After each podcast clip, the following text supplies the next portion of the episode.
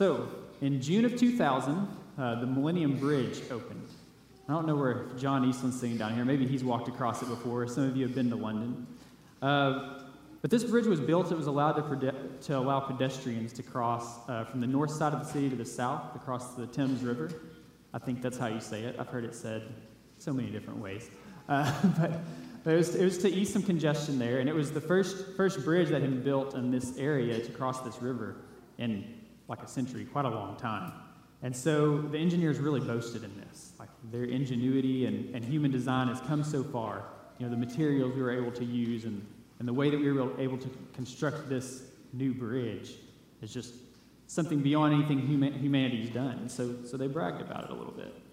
And on June 10th, 2000, the bridge opened. And so the team of engineers, they set back with high expectations. You know, everything's going to go well. It's going to, going to go good. And so there was a lot of traffic across the bridge that first day, a lot more than what you see in this picture, as people crowded across it uh, to go back and forth. Uh, and so if you want to start the, start the video, Dustin, so you'll see they, they had it well planned out. They expected everything to go according to plan. So this is the crowd of, of people. You can see it's, there's quite a few. But you'll see that the bridge is wobbling back and forth, and that wasn't a part of the plan. That wasn't what the engineers had planned on. And as you watch the video, you'll notice if you watch the people's heads, they'll, they'll kind of start walking back and forth in step with each other as the video goes on. And it, because of this, so what happened is people start walking on the bridge and the vibrations of their feet, you know, cause the bridge to shake a little bit. Well, out of all these people, there's probably a few, quite a few number, uh, a number of them that are stepping about at the same time. And so that kind of created a little, little wobble in the bridge. And this wobble on the bridge had this cyclical effect on these people, and that you can see them now. They're just walking like, like little army men, I guess, across the, across the bridge. You know, it reminds me of Toy Story or something. They're marching across the bridge. And so this, this effect, it had this cyclical effect where it just built upon itself. And in the end, these people, they can't, they have to walk like, you know, look like I'm crazy up here, but they had to walk like this. They had no other option because the bridge is, is wobbling back and forth. And so the, the team of engineers, they weren't concerned about the people's lives. They knew the bridge would hold and that it would stand. Uh, but that, that wasn't what they planned to happen. Their, their plans, they'd worked for a couple of years on this thing, so their plan was that it would open up, the bridge would just be perfectly stable, and people would be able to just go on across. Uh, but that's not what happened. And so, after two days of being open, the engineers closed their, I, got, I think it got the nickname of the Wobbly Bridge, and, and began to think on how they were going to redesign it. So now, nowadays, the bridge is, is stable. I don't, I don't know. John, have you ever walked across the Millennium Bridge? Or, no, no. You might have walked over it, you just didn't know it, I guess. but but uh, now, now it's stable. You can, you can cross this bridge uh, without having to walk in any kind of odd way. Uh, but, but what's interesting in this is that, you know, what, what began as the engineer's boast, what they were very proud of and, and prideful of, their ingenuity, it ended in shame. And so this is going to be something that we're going to talk about quite a bit uh, this morning. And so we're going to talk about that with ourselves, right? And so we don't, we don't think of ourselves as engineers often. Um, I don't. Uh, the, mo- the closest I've got to building bridges is probably like Legos and Tinker Toys. Does anybody remember Tinker Toys? I don't even know if they make those anymore. But they do? Okay, cool. I loved Tinker Toys when I was really little. I haven't seen one in a long time.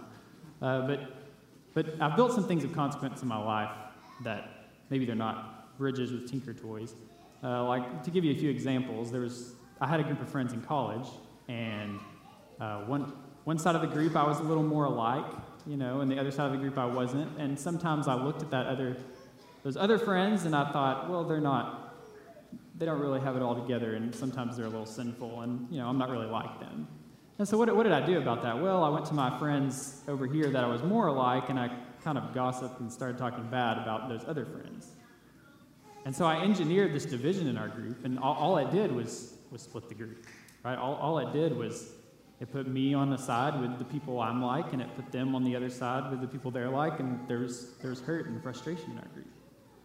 And that, that's all it accomplished. And I thought it was a good idea because I was saying what was right, you know. But, but nothing truly good came of it. Or there, where we can get petty about it, you know, there's, there's this one time I was talking to this girl in high school who I was interested in, and she was interested in one of my best friends. And so if my best friend ever came up in conversation, you know, I'd, I didn't say anything mean about him, but sometimes I might paint him in a little more of a negative light because that served my purposes, you know. And, the, those, and I still do it today in lots of different ways, and in ways that I don't even realize or, or am even aware of. And so that's, that's one of the things we're going to talk about this morning. But there's times that I'll, I told Carrie, we were talking about this last night, that I'll jokingly, you know, put her, put her in a negative light in some kind of way. Maybe I'm speaking honestly about something we've talked about honestly. And honesty is a good thing. You know, we, we need to talk about our flaws and who we are and be introspective in those kinds of ways. I think that's healthy for all of us. Then if I'm really honest about it, I know there's this part of my heart that's, that's engineered some kind of relativity into our relationship so that, you know, I get to look a little bit better or feel a little bit better about myself. Okay, so I'm going to stop talking about myself now because confessing and talking about these things in front of 500 people by yourself isn't, isn't as much fun as you might think it is. So. but, I th- but I think that Paul, he, he shows us the same ingenuity of mankind and, and where mankind is taking the world in the book of Romans. And so I want to read, reread the passage that we read earlier in Romans 1 21. It says, For although they, I'm talking, talking about humanity, and maybe, maybe digging in a little more to the Gentiles here, for although they knew God, they did not honor him God or, or give thanks to him, but they became futile in their thinking. It's a pretty strong word. And their foolish hearts were darkened. And claiming to be wise, they became fools. And they exchanged the glory of the immortal God for images resembling mortal man, and birds and animals and creeping things. Therefore, God gave them up in the lust of their hearts to impurity and to the dishonoring of their bodies among themselves, because they exchanged the truth about God for a lie. And they worshiped and served the creature rather than the Creator who is blessed forever. Amen. And so, something I want to start pointing out to you here that you can kind of see as you, as you read through the book of Romans is that Paul, he weaves the story of humanity and, and our choices and our actions and what we do, he weaves them together with a bit of narrative about sin. It's very interesting, and, and it kind of gets a little bit of a start here. He starts talking about you know, this creature, they worship and serve the creature. And so you kind of start wondering, what does he mean? Why would he use that language? Why, why is he talking about this creature? And it's kind of interesting where, where Paul seems to take this because you get to Romans chapter 5 through 8, and this creature appears. And it, and it gets a bit of a, of a name that we would probably consider inadequate in a lot of ways, because the name of that creature is sin. So sin gets a personification in Romans that I find very intriguing because sin does some strange things in, in Romans 5 through 8. Um, to quote Matthew Croasmun, he, he exercises dominion. He seizes opportunities to produce covetousness and to kill. It, he, she, it, it revives and acts in place of the human agent in whom it dwells. And so that this noun, sin, hamartia, it, it, it is used and deployed in these personal terms. And so in some, some way, humanity has given personality to sin. Right? They've, they've constructed it in a way that it now reigns over them. So to go back to our example of the bridge, to kind of help make this sense, you know, the, the idea, one way to look at this, the idea is that, you know, our individual steps and our, our choices, our actions, the ideas that we have, the things that we do, they, they create these little vibrations, right, that, that echo out. And they create the, they make the bridge wobble, and then we, we kind of fall into step with it. Right? And this is a way that we don't think about sin very often because we think of sin as a right and wrong. You know, I just, I just need to do the right thing, or I just do the wrong thing, you know, and, and, and it's black and white.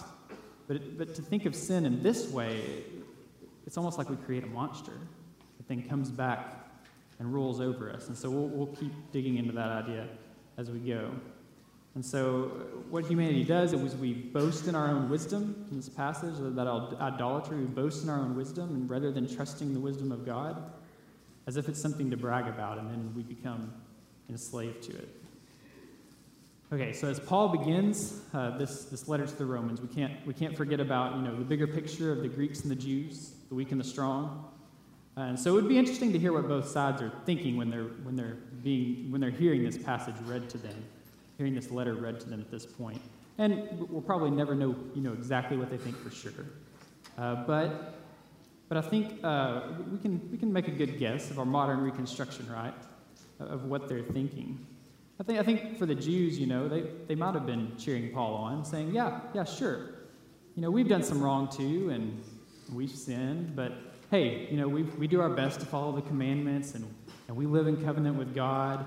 Uh, you know, we've been faithful to this covenant, unlike those, you know, those other people. You know. And the Greeks, they might have been nodding along as well. Yeah, yes, yes, you know, we used to be like that. We used to not know God. We were outside the covenant family. We didn't live by the promise. Uh, but now we're different. And so, you know, Paul's talking to those other people out there, right? And so they're probably thinking about those other people who, you know, boast in, in what they've acquired with their wealth or the, the position of power that they found themselves in.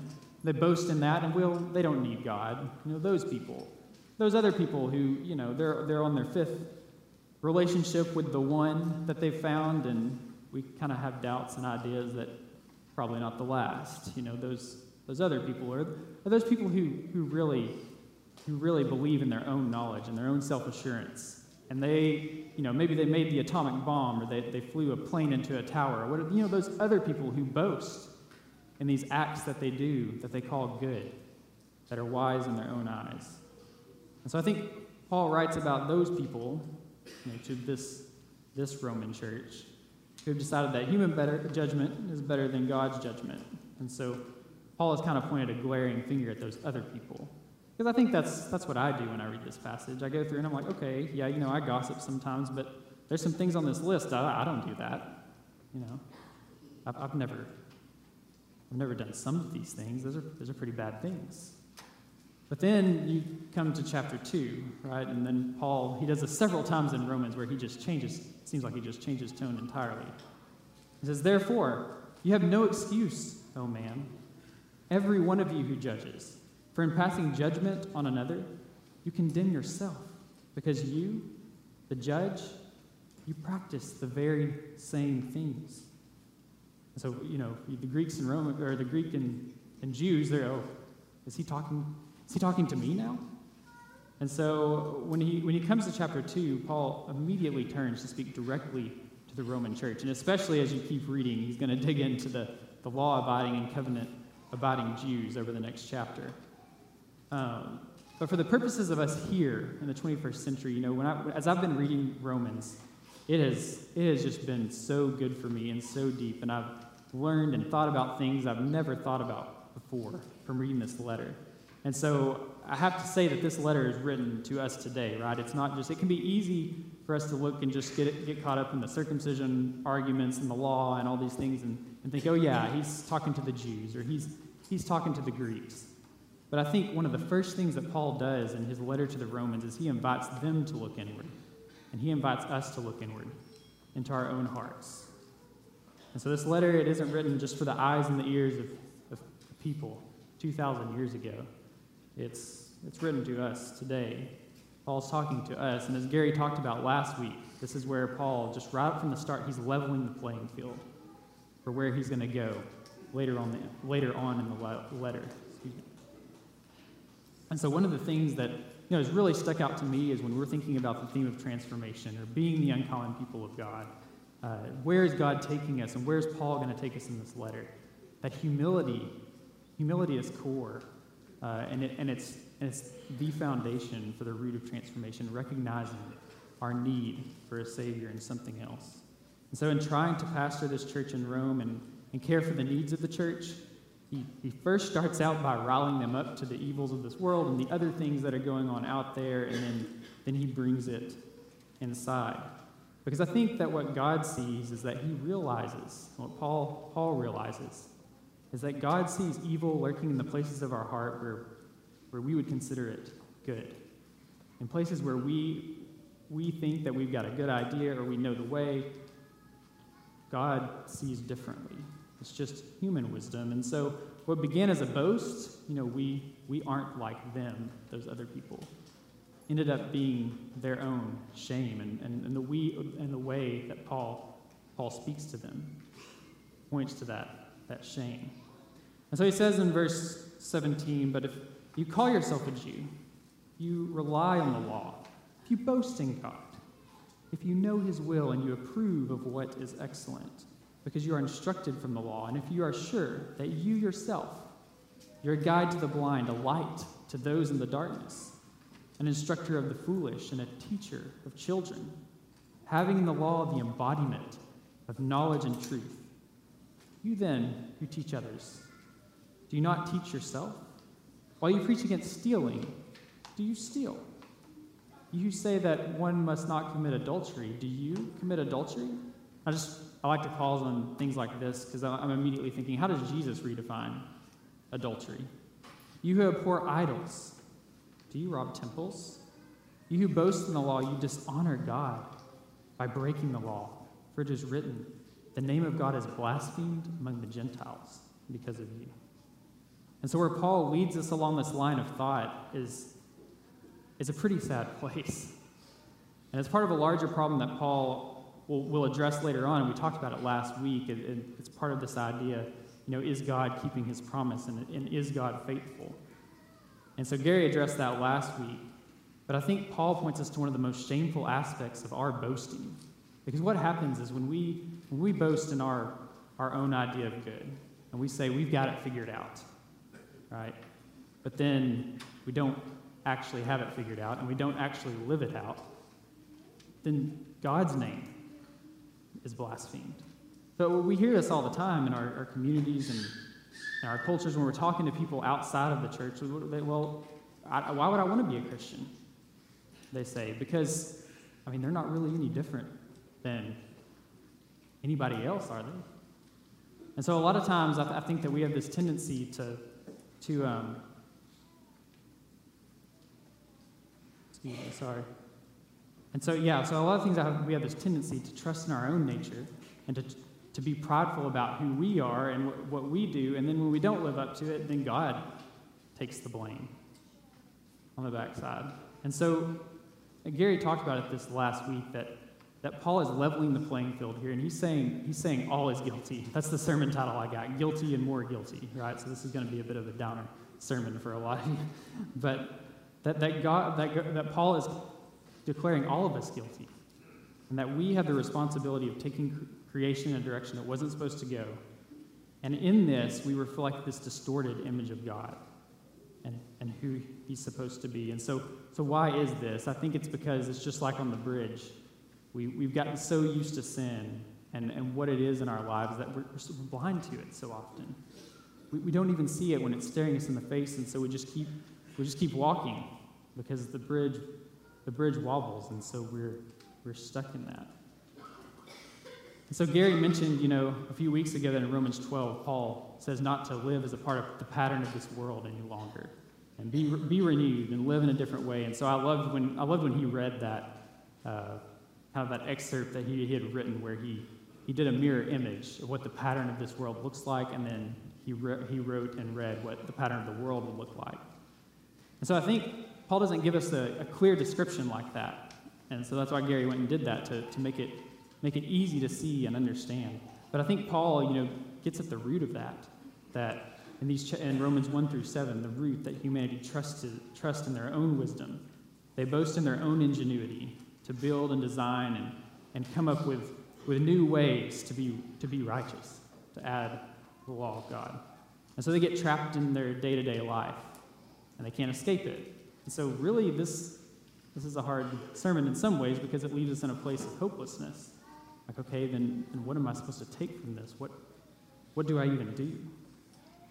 And so, you know, Paul, with this thread of thought, with this, this humility, with this declaration of us being guilty and God being righteous and, and splitting the side, he's, he's brought us to this place. And he quotes the, the prophets in the Psalms and says that none is righteous. No, not one. No one understands. No one seeks God, all have turned aside, and together they have become worthless. And so Paul is taking us on this journey where our boasting, you know, the Jews boasted in the law and, and circumcision, and, and it, it, became their shame. And, and he even shames them, I think, in the way he, he speaks to them, in the way he, he directs, directs his words to them. And so now we, we can talk about us as we get here to the end. And so all of us, you know, we've, we've played the role of engineer in God's creation by boasting about our ideas. And, And so we've got to take, you know, and remember to be humble within everything that we do, because not everything that we do is right, even when we think it is. And so we'll use the church for an example so that we can kind of all, you know, gather around something. I, th- I think it's safe to talk about this at this point, but, but years ago, right, and still true today, it was very important that, that we dress our best when you come to church, right? Some of you probably think I don't know what I'm talking about right now. I'm up here in blue jeans, you know. But, but for some of you, it's, it's been very important that when you come to church, you give your best in, in every aspect. And so I, I think that's a good idea. I like that idea. You know, and that's been around for a long time. When you brought your sacrifices to the temple, you, you brought your best. You gave, you gave the first 10% of what you received, you gave it back to God. You, you give God your best in everything that you do. And so someone a long time ago said, hey, this is a good idea. Let's, Sunday's the Lord's Day. Let's come and let's dress, dress our best. And so I like this idea. But it can, it can grow and become more than that, than just I'm going to do my best for God. Because when everyone's doing it around you, the bridge starts to wobble and you just kind of have to fall into step, right? You, you have to look good when you come to church, whether you want to or not, whether that's the way you want to give your best to God. And so this is a good idea. Again, I'm, I'm still with it, but you know, in walks a visitor, in walks someone who, who doesn't know the way these Christians do things, and immediately they feel out of place. Immediately they trip up a little bit because they can't get in step with what everybody else is doing. And we, are, we do our best, you know, to, to pull them in and say, okay, let's, maybe we can get you nice clothes if we want to do that. Or maybe we can, we can pull them in and, and say, no, no, no, you don't have to dress nice to be here. You know, we've said that a lot before, but, but we continue to do it. And I'm not trying to change how everyone dresses, but just as an example here. Um, and so I think that we get comfortable thinking, okay, yeah, dressing, dressing with God, for God is a good thing, but we don't realize that it can have some negative effects on those around us. And so when the visitor walks in and they're not dressed, you know, what we would think is their best at least. And maybe they know. Maybe somebody's talked to them and said, you don't have to. But then somebody across the way kind of gives them an eye and looks them up and down, and they just kind of notice the look on their face as they walk away, you know? Or maybe there's not really a look there. Maybe it's just I can tell there's just some people who kind of approach me differently. Maybe I feel like because I'm not dressed the same, I'm not asked to be on the committee or asked to volunteer with that group of people who, who look a little better than ours. So the idea of dressing nice for church, it starts out a really great thing, and then it turns into this man made thing with all sorts of flaws and, and, and issues and problems. And so, because we build the bridge in that kind of way, it wobbles and we walk to it, but then it creates difficulty for other people. And these people are tripping up because, right at this point, now we've started mixing up the commandments of men with the commandments of God, and people can't always tell or see the difference. And so the plan was to create this church that was vibrant and whole in every way, but then there was still something missing. And uh, this is a nuanced thing in Scripture I see over and over again that, that our boasting, when we boast and we come together and build, uh, that God looks down and he goes, Oh, that wasn't that wasn't exactly what I intended for that to look like. And so it ends in our shame. And so, you know, we turn into the ones. We, we become the judges, the ones who point the finger at who's wearing the right thing or the wrong thing, or doing the right thing or the wrong thing, or in Romans, eating meat or eating vegetables in the way that ought to be done. And so, sin, you know, it lurks in our hearts in every corner. And so, to be wise, I think you have to be aware of this and to consider this and think on this often. And so, in, within this, this boasting that we do, where we boast in our own wisdom, our own idea of what's good, uh, we become shackled to this tyrant that Paul names sin, who reigns over our lives. We're shackled to these sin structures that, in, in a way, we've partnered to build and construct and become enslaved to. And so, what began as a boast, what began as a good idea, can sometimes end in shame. So this is why I believe that Paul laments the human condition uh, in Romans 1 through 3. He quotes Habakkuk, which is, which is also a lament, an Old Testament prophet. And he claims here that he's not ashamed of the gospel, that within all of this that he's writing to the Roman church about, about how about, about shaming them for their judgment on others and for their laws and their following the rules and regulations, he points, he points to something else, this hope that he has when he uses that word shame over and over in Romans in various places. And so in, in Romans chapter 1, verse 16, he says, For I'm not ashamed of the gospel, for it is the power of God for salvation to everyone who believes, to the Jew first, and also to the Greek. For in the righteousness of God is revealed from faith for faith. As it is written, the righteous shall live by faith. And so I think you, you see Paul tying all these stories together as you go through Romans. And so he's tying the story of Israel together with the letter to the Romans. And he's tying it together to our story today, just like he is to the, to the Jews and the Greeks. That all of us have failed and fallen short. All of us have evil lurking in our hearts in different places. And all of us are a bit hopeless, whether we want to admit it or not. And we become so used to sin and, and walking in the way of sin that in, in ways we just don't even recognize it right in front of us. And so, in so many ways, we, we've got to stop trying to, trying to rely on ourselves and our own wisdom and, and humbly know that sometimes, even when we think we've got it all figured out, or even when we think we're, we're giving it our absolute best in a direction, and I'm talking to myself this morning in so many different ways, that we, we don't have it figured out. Because I think one of the first things that Paul wants us to realize and, and God wants us to realize when we're on that journey of transformation, they want, he wants us to see that I am shameful. I know I'm shameful. But I'll leave the good news for Gary next week.